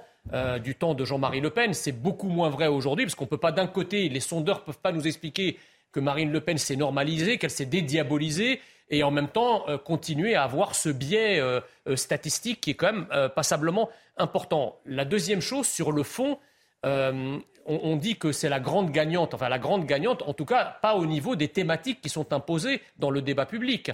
Parce qu'on sait très bien que la veine jugulaire du Rassemblement national reste quand même l'identité, la sécurité, l'immigration. Or, ce sont des thématiques euh, que d'ailleurs Marine Le Pen elle-même ne porte pas et qui n'imprègnent pas euh, pour l'instant, en tout cas, qui ne sont pas versés au débat public. Les, thématiques qui sont versées au débat Gérald public. Darmanin s'est emparé de la question de la sécurité. mais aujourd'hui, qui impose le tempo des thèmes du débat public, c'est-à-dire les thèmes principalement sociaux sur la réforme des retraites, sur le pouvoir d'achat, etc.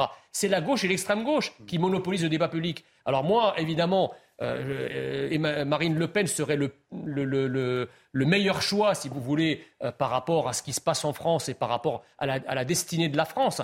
Mais je crains que ça soit pour l'instant quelque chose d'assez surfait. J'attends de voir le résultat. Julie de Vintraube. Oui, Jean a raison de, dire que les sondages ont toujours surévalué euh, mm. le vote euh, pour Marine Le Pen, et pas simplement parce qu'il y a eu euh, l'accident industriel de la campagne de 2017 qui, mm. Qui pourrait expliquer qu'elle ait fait beaucoup moins que ce que lui prédisaient les enquêtes, mais il semblerait qu'il y ait un biais, il y a une conviction que le vote caché euh, continue euh, et qui font donc surévaluer Marine Le Pen chez certains, chez certains sondeurs.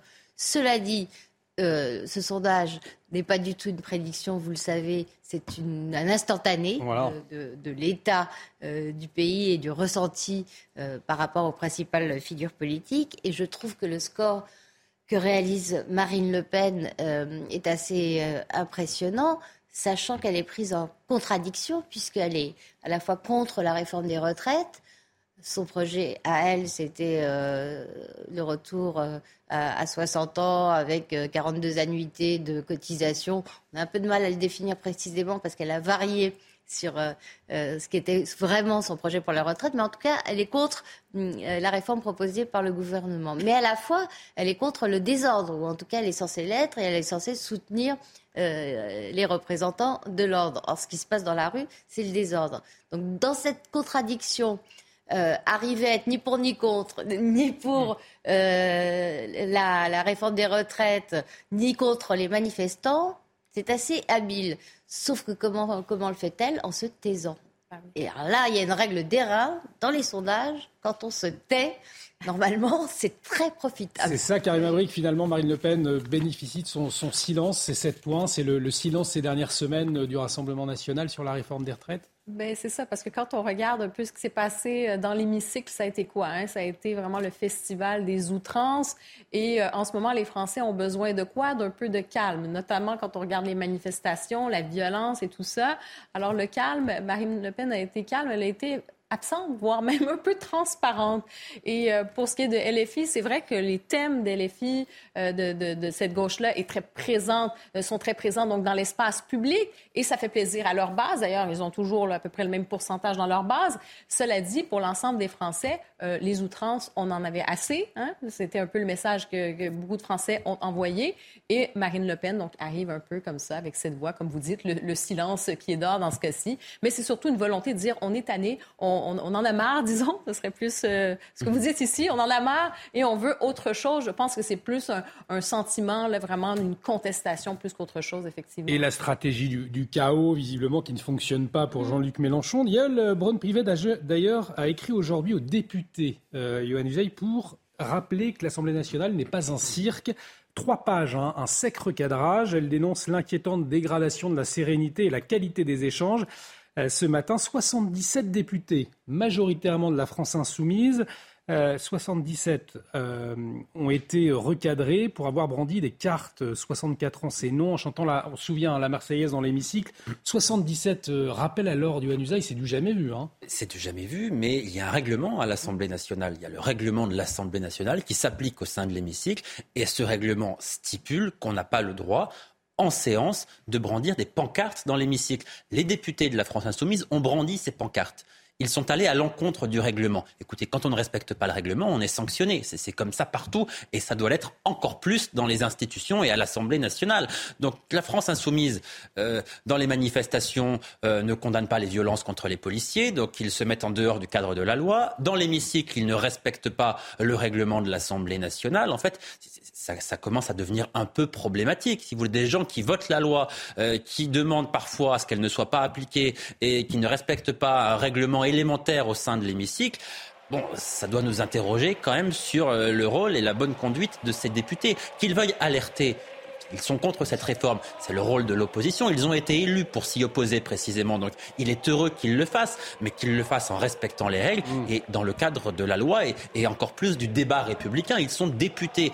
Donc cette sanction, qui est une sanction très légère quand même, hein, c'est un, un ouais, blâme, je ouais. crois. Bon, donc ça n'est pas rappel ça, un rappel à l'ordre. Ça n'est pas grand-chose. C'est mmh. très bas dans l'échelle des sanctions au sein de l'Assemblée nationale. Mais au moins c'est symbolique et je crois qu'il est heureux que la présidente fasse respecter le règlement pour la bonne tenue des débats. Et Judith Vintraube, la séquence qu'on est en train de voir euh, actuellement, euh, donc ces députés de la France insoumise avec des pancartes dans l'hémicycle, c'est ça qui se paye cash dans les, dans les urnes? Peut-être. Euh, attendons de voir. Pour l'instant, on a eu que. En tout cas, dans le sondage. Oui, en tout cas dans le sondage et dans, et dans la partielle euh, qui a vu la, la députée sortante dans l'élection a été invalidée qui était de la France insoumise, être battue par une socialiste. Enfin, euh, une partielle ne fait pas le printemps. Euh, mais euh, contrairement à ce que dirait Johan, moi je ne me réjouis pas de cette sanction légère. Enfin, vous ne vous, vous réjouissez pas qu'elle soit légère. Je pense que parce qu'elle est légère, elle est dérisoire. Le, le, le rappel au règlement, c'est l'équivalent d'être privé de dessert pour un, pour un gosse de, de 7 ans. Euh, vu le comportement général de la France insoumise, euh, ça relativise, je trouve, terriblement euh, leur euh, comportement, leur, leurs infractions au règlement, leur mépris total de tout ce qui permet à une Assemblée euh, de fonctionner. On, va s'intéresser au, couple Emmanuel Macron et Elisabeth Borne, mais avant, c'est intéressant d'entendre de, Fabien Roussel. Il s'exprimait aujourd'hui, il s'exprimait sur la NUPES, cette, union à gauche, et il fait un pas de côté, regardez. Notre objectif, c'est de changer la vie des Français, de l'améliorer. Augmenter les salaires, avoir une bonne retraite, s'attaquer à l'inflation, quand même. C'est ça l'urgent. Et donc ce que nous voulons, c'est pas être les champions de l'opposition. Ce que nous voulons, c'est gagner, c'est gouverner. Et pour ça, face à une extrême droite qui est de plus en plus forte, tout ce que nous demandons, c'est d'aller plus loin que cette union que nous avons construite au lendemain de la présidentielle. Plus loin, plus grand, élargir, dépasser, pour convaincre beaucoup plus de nos concitoyens. Et c'est ça l'enjeu. Alors il y a une réponse de, Jean-Luc Mélenchon via un tweet. Euh, quelle incroyable agressivité, ça dure depuis trois ans à tout propos, avant et depuis euh, la NUPES. Nous n'avons jamais répliqué même sur la division dans la présidentielle 2022. Alors que se passe-t-il? Bompard ouvre un débat d'intérêt commun sur la NUPES. Pourquoi exiger euh, le silence? On sent la division, euh, Johan Usaï, euh, entre euh, le Parti communiste et la France insoumise. Mais Fabien Roussel a bien compris, effectivement, que pour gagner, il fallait rassembler. Or, Jean-Luc Mélenchon, il ne rassemble pas. Il n'est pas dans une stratégie de victoire la présidentielle, Jean-Luc Mélenchon. Il est dans une stratégie de, de s'assurer, effectivement, pour la France insoumise, un groupe parlementaire assez confortable. Mais ça ne peut pas aller plus loin avec la stratégie qui est la sienne. Une stratégie qui consiste à s'adresser seulement à des communautés, euh, à cliver énormément, à, souvent en ce moment ne pas s'inscrire dans le cadre républicain. Disons les choses clairement. Hein. Euh, Jean-Luc Mélenchon, euh, en ce moment, n'a pas souvent un, un, discours républicain. Il a beaucoup changé en l'espace de quelques années. Il y a dix ans, il n'aurait jamais tenu les propos qu'il tient aujourd'hui. Donc c'est ça qui me fait dire que ça participe d'une stratégie politique. Il est dans une stratégie d'extrémisation de la gauche en réalité. Et Fabien Roussel a bien compris qu'on ne pouvait pas gouverner avec cette stratégie-là. Donc il se démarque clairement. Il, lui, préférerait aller euh, chercher euh, l'appui de quelqu'un comme Bernard Cazeneuve, qui est quelqu'un oui. de beaucoup plus modéré. Il a bien compris que pour gouverner, pour espérer l'emporter et revenir un jour au pouvoir, il faudrait rassembler toute la gauche. Et Jean-Luc Mélenchon, pardon, en est incapable. On a parlé de Marine Le Pen, de Jean-Luc Mélenchon, pas d'Emmanuel Macron. Encore, euh, Jean Messia, Emmanuel Macron, il conserve sa base. Si on s'en réfère à ce, ce sondage d'aujourd'hui, il baisse, mais euh, est-ce que, selon vous, il pourrait encore profiter de la diabolisation du Rassemblement national, par exemple, au second tour? Est-ce que, pour vous, aujourd'hui, Emmanuel Macron, c'est terminé Le lien avec le peuple, est rompu? Bah, le lien avec le peuple est rompu, euh, mais j'allais dire, ça date pas d'aujourd'hui. Euh, le problème, c'est que c'est un. Comme la, seule alternative, si vous voulez, jusqu'à présent, ça a été euh, le Rassemblement national et sa candidate, évidemment, qu'on le, veuille ou non, le soi-disant Front républicain, qui n'a de républicain que le nom, continue à fonctionner et à porter le candidat euh, du, système qui gouverne la France depuis une quarantaine d'années au pouvoir, puisque Emmanuel Macron est évidemment euh, le représentant de, ce système-là, un représentant d'excellence d'ailleurs.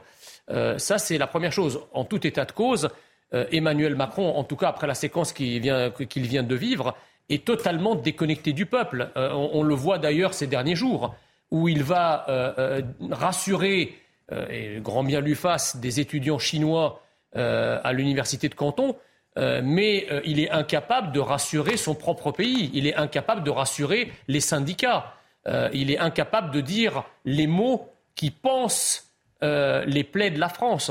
la France est devenue effectivement un, volcan. Alors peut-être que la, révolte actuelle va s'éteindre, c'est ce que d'ailleurs Paris un grand nombre de personnes dans la majorité. Peut-être que le mouvement va s'étioler, mais ça n'empêche pas que le volcan est là. Ces éruptions sont récurrentes et euh, je dirais qu'on euh, n'est pas à l'abri d'une éruption qui emporte tout sur son passage. Donc le corps social français est tabou, les Français sont tabous.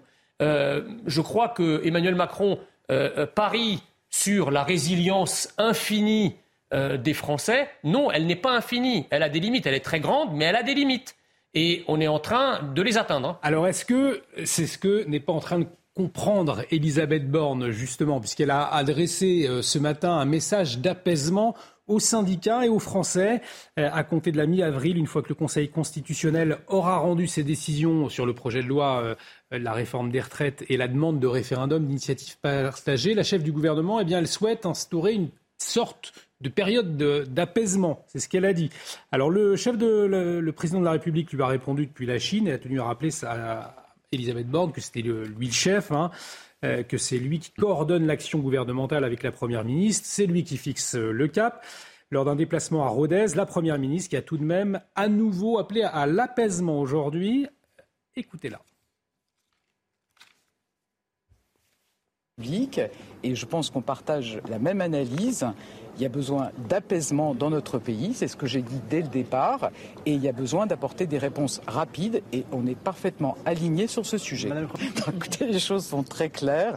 Le président de la République fixe le cap. Je travaille à un programme de gouvernement et à un agenda législatif, et on partage exactement les mêmes objectifs apaiser le pays et apporter des réponses concrètes et rapides aux Français. Justement de l'apaisement, l'apaisement, mais il y avait 50 personnes en bas. Et ça n'est pas confusant justement Yuan Usaï, on voit le sourire de, la Première ministre. Euh, est-ce que néanmoins les relations se tendent entre Emmanuel Macron et Elisabeth Borne ces dernières heures On ne peut pas dire que les relations soient tendues. Des relations tendues entre président et Premier ministre, on en a connu quelques-unes. Croyez-moi, c'est pas ça. C'est pas ce qu'on appelle un tir à balles réelles. Il y en a eu quelques-uns des tirs à balles réelles euh, sous la Ve République et on n'a pas besoin de remonter très très loin. Non, on n'en est pas là.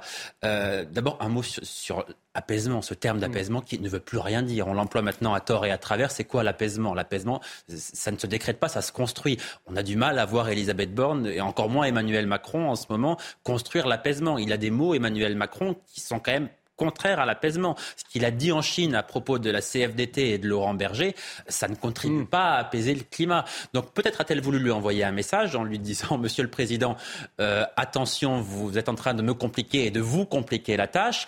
Peut-être aussi c'est elle qu'elle va partir dans les prochains jours. À ce moment-là, euh, elle a voulu un peu modifier son image, montrer qu'elle est plus flexible, peut-être un peu plus humaine que le président de la République pour pouvoir partir avec une image un peu moins ternie.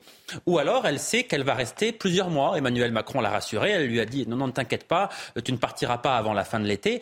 Et à ce moment-là, elle cherche à tendre à nouveau la main aux syndicats, à rassurer notamment Laurent Berger, qui devra être le partenaire principal du futur gouvernement, puisque futur gouvernement, il y aura à n'en pas douter. Donc voilà, difficile de savoir vraiment pourquoi elle dit cela, parce que on ne sait pas quel est l'agenda d'Emmanuel Macron et on ne sait pas quel sort le président réserve à sa première ministre. Mais effectivement, elle ne dit pas cela par hasard, ça c'est certain. On va écouter Laurent Berger, vous en parliez justement euh, à l'instant, secrétaire général de la CFDT. Oui, il faut de l'apaisement, il est dans la même lignée que Elisabeth Borne. Écoutez-le. Oui, je suis d'accord sur le fait qu'il faut de l'apaisement. C'était mes mots euh, il y a encore quelques heures euh, sur, sur, sur, des antennes. Il faut euh, de l'apaisement. Je crois qu'il faut du respect dans la période de, de, conflictualité que nous connaissons. Je crois que la Première ministre, peut-être, a conscience hum. qu'il se passe quelque chose dans le pays qu'il euh, y a une crise sociale, qu'il y a un problème démocratique euh, au sens où c'est le, ressenti euh, des, citoyens, et qu'à ce moment-là, il, vaut mieux des paroles d'apaisement, quel rôle de ceux qui dirigent le pays, que des paroles de, de, de, je sais pas de comment les qualifier, mais enfin des paroles qui stigmatisent. on a toujours eu en face de nous, avec Madame Morne, quelqu'un avec qui il y avait du respect, de la, de la franchise. Hein, Contrairement à Emmanuel Macron. Bah, en tout cas, le message de ce matin est plus euh, respectueux que celui qui nous était venu de Chine. Ça, je ne peux pas dire l'inverse.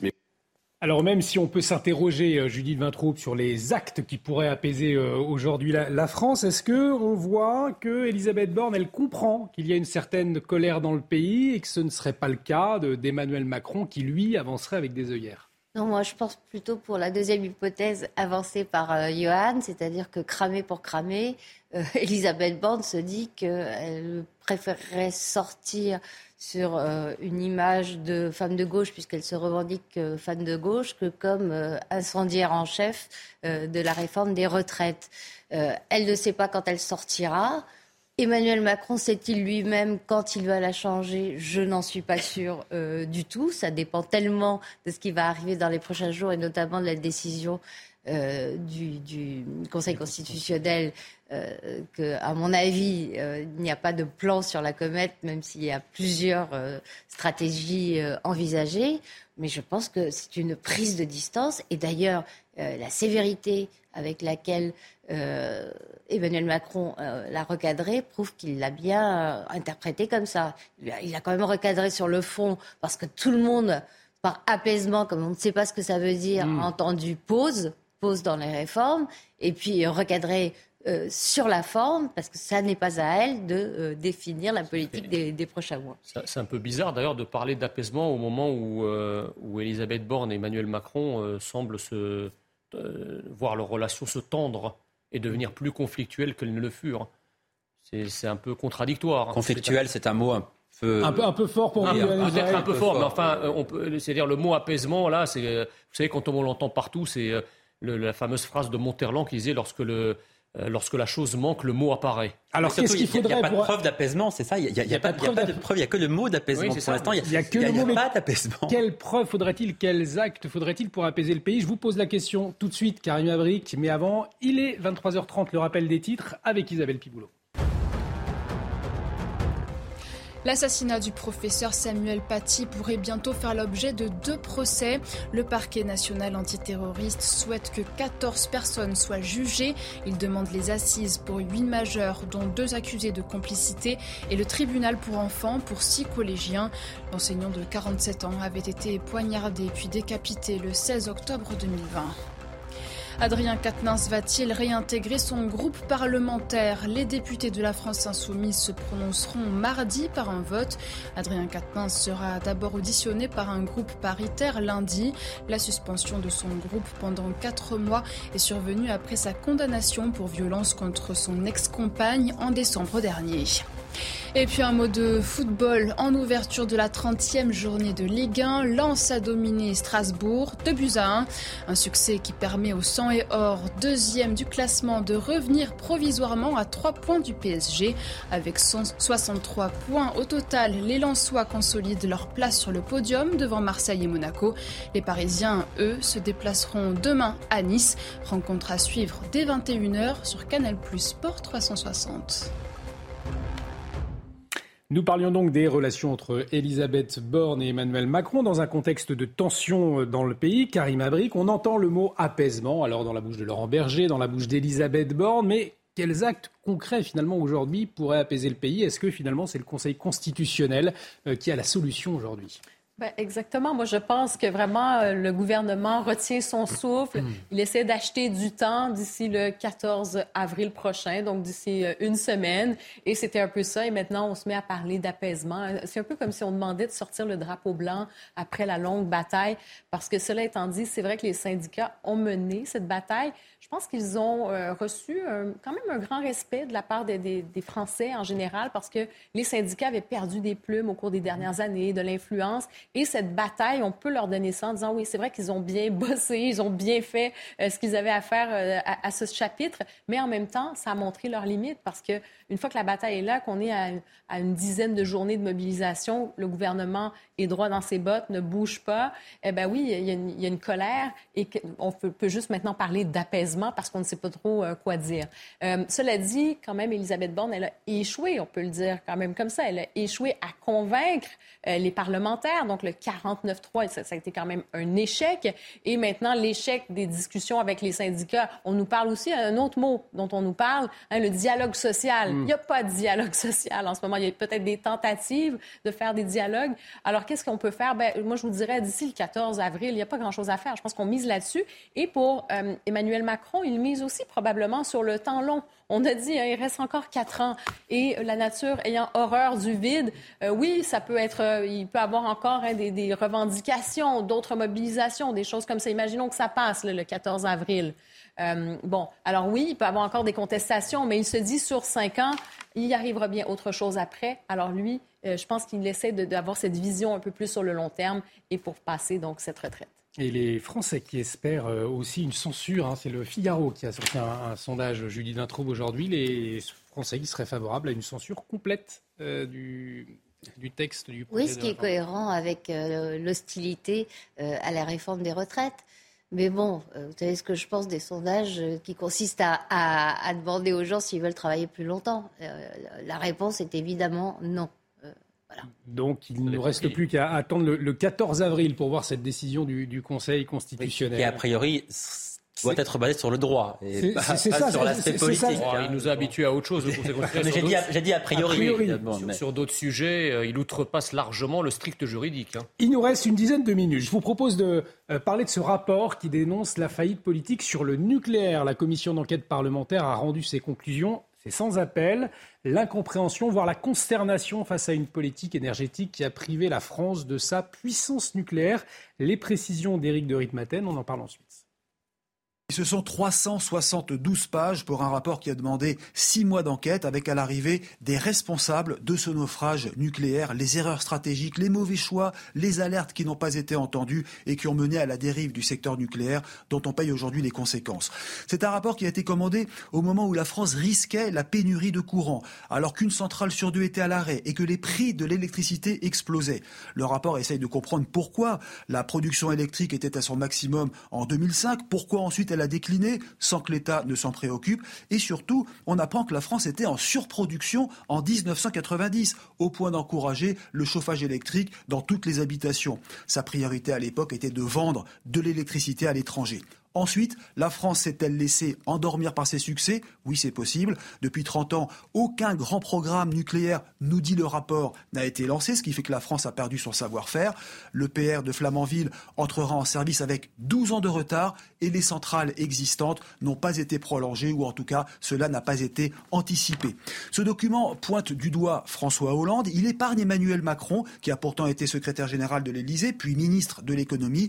Mais le président actuel a su changer de cap in extremis en donnant une chance au nucléaire. Toutefois, le rapport conclut sur une note inquiétante. Si la demande en électricité venait à exploser en Europe, la France, qui n'est plus souveraine sur le plan énergétique, pourrait-elle maintenir sa sécurité d'approvisionnement? Eh bien, sur ce point, le rapport est loin d'être optimiste. Trois décennies d'errement, euh, Jean Messia nous dit le rapport, une histoire de décision prise à l'envers, prise sans méthode. François Hollande, on l'entendait particulièrement visé d'ailleurs. Euh, c'est quoi? C'est l'inconscience de euh, nos dirigeants sur la question. C'est sont des choix électoralistes finalement qui ont fait qu'aujourd'hui la France n'est plus une une nation, une première puissance nucléaire, la première puissance nucléaire. Je vais être euh, plus généraliste que ça et vous dire que nos dirigeants sont complètement déboussolés. Un dirigeant, pour euh, mener une politique, quelle qu'elle soit d'ailleurs, doit avoir pour boussole l'intérêt national, l'intérêt supérieur euh, de la nation. Le problème, si vous voulez, c'est que euh, nous avons des élites qui nous dirigent depuis maintenant une quarantaine d'années, qui nous expliquent que euh, le mot national est devenu une insulte, que le mot, le mot souveraineté est devenu une insulte. Donc la question, si vous voulez, c'est que nous avons, on n'a plus aucune politique qui finalement est rationnelle. On parle du nucléaire qui était le fleuron de l'industrie française, qui a été complètement saccagé par les errements industriels et surtout par les errements politiques. Mais on pourrait étendre le même raisonnement à toutes les autres politiques. Mm. Quelle, politique aujourd'hui, vous pouvez dire que c'est une politique rationnelle qui, est dans l'intérêt de la France ou qui protège la France Prenez toutes les politiques, la politique budgétaire, la politique internationale, la politique sécuritaire, on vient d'en parler pendant toute une partie de l'émission. Nous avons effectivement, euh, il y a un objectif clair à avoir en France, c'est la renationalisation des élites dirigeantes. Parce que si vous n'ancrez pas le gouvernement dans le pays qu'il est censé représenter et gouverner, eh ben, ça donne effectivement, non seulement ça ne donne rien pour l'avenir, mais ce qui existait, qui a été légué par les élites précédentes qui avaient quand même plus à cœur l'intérêt national que celles qui les ont euh, suivies, eh bien, ça donne les résultats que vous voyez là. On va écouter Nicolas Sarkozy. Justement, il était auditionné il n'y a pas très longtemps, c'était le 16 mars dernier, sur la question du nucléaire. Écoutez ce qu'il disait. Le nucléaire a fait l'objet d'une campagne de dénigrement digne des chasses aux sorcières du Moyen Âge. Irrationnelle, mensongère.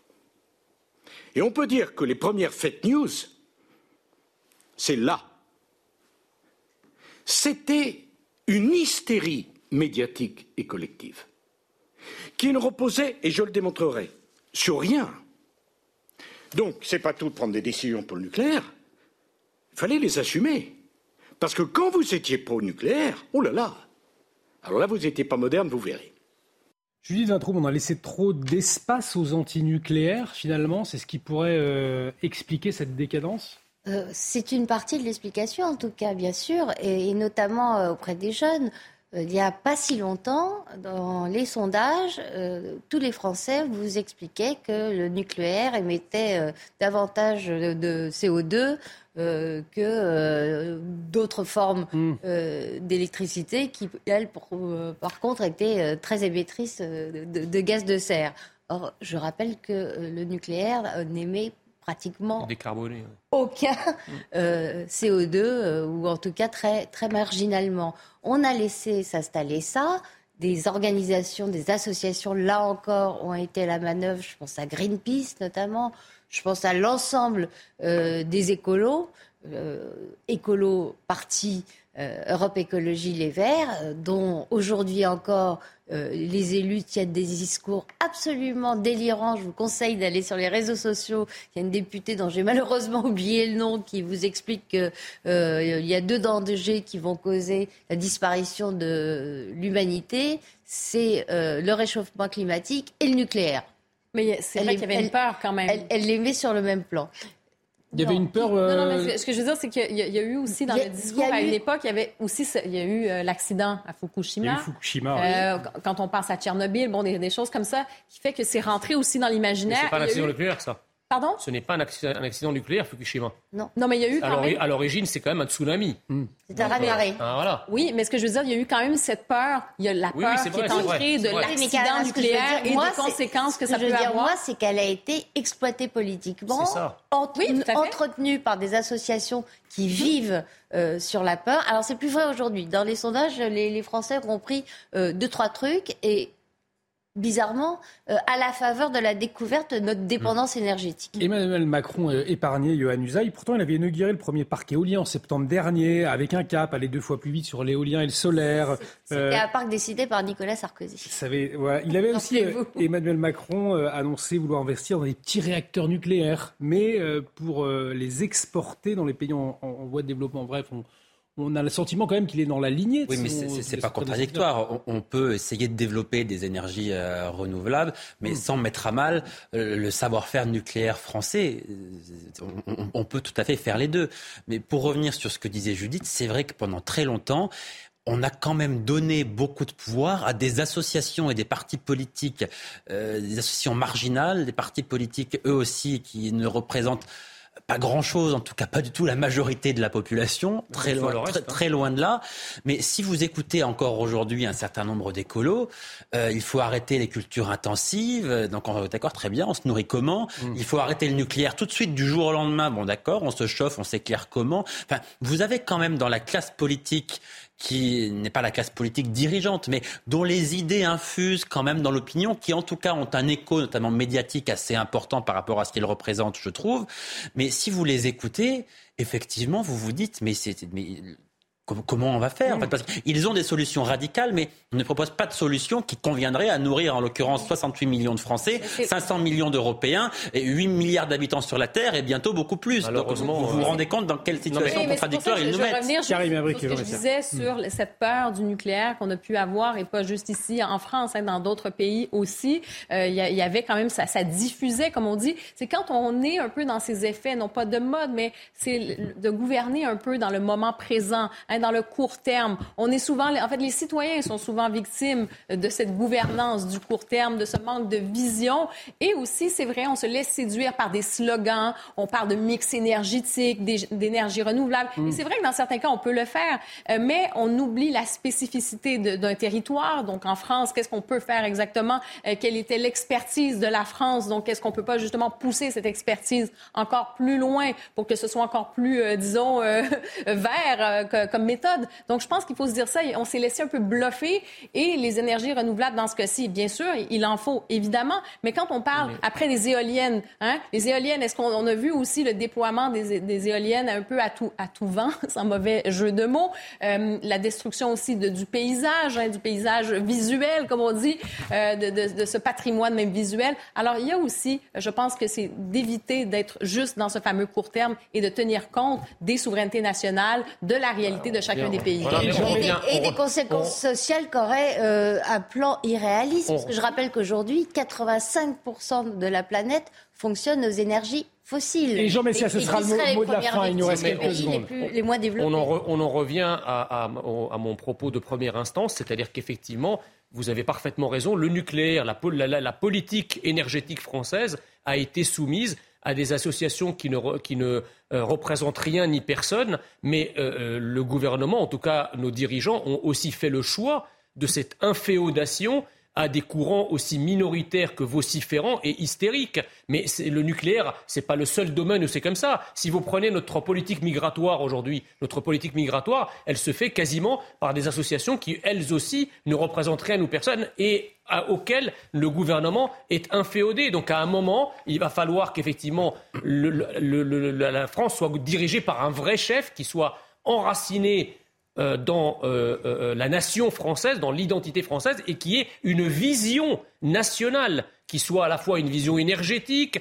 une vision politique, diplomatique, etc. Or aujourd'hui, et vous avez eu raison de le souligner, nous sommes dirigés par des managers. Euh, non pas par des chefs, mais par des managers qui ont à cœur de privilégier le court terme et l'électoralisme plutôt que la vision nationale de long terme. Et on arrive au, au terme de cette émission. Merci Judith Vintraub, merci vous. Jean Messia, merci Karim Abrik, merci euh, Johan Usaï euh, d'avoir débattu, décrypté l'actualité autour de, de ce plateau euh, ce soir. Merci à Loubna Daoudi qui m'a aidé à préparer cette émission. Je vous propose de vous quitter, de nous quitter avec cette image qui nous vient du, du Vatican à Rome, puisque aujourd'hui c'est donc le vendredi saint pour les, les catholiques et le chemin de croix euh, qui a été vécu euh, ce soir donc à Rome, mais sans le pape. Le pape qui était absent du chemin de croix pour éviter le froid. Vous le savez, il a été hospitalisé la semaine dernière pour une bronchite, mais il doit bien présider euh, dimanche la messe de Pâques, place Saint-Pierre, avant de donner la traditionnelle bénédiction Urbi et Orbi. On vous souhaite un excellent week-end de Pâques sur euh, CNews. L'actualité continue à minuit avec Augustin Donadieu. Très belle soirée sur notre antenne.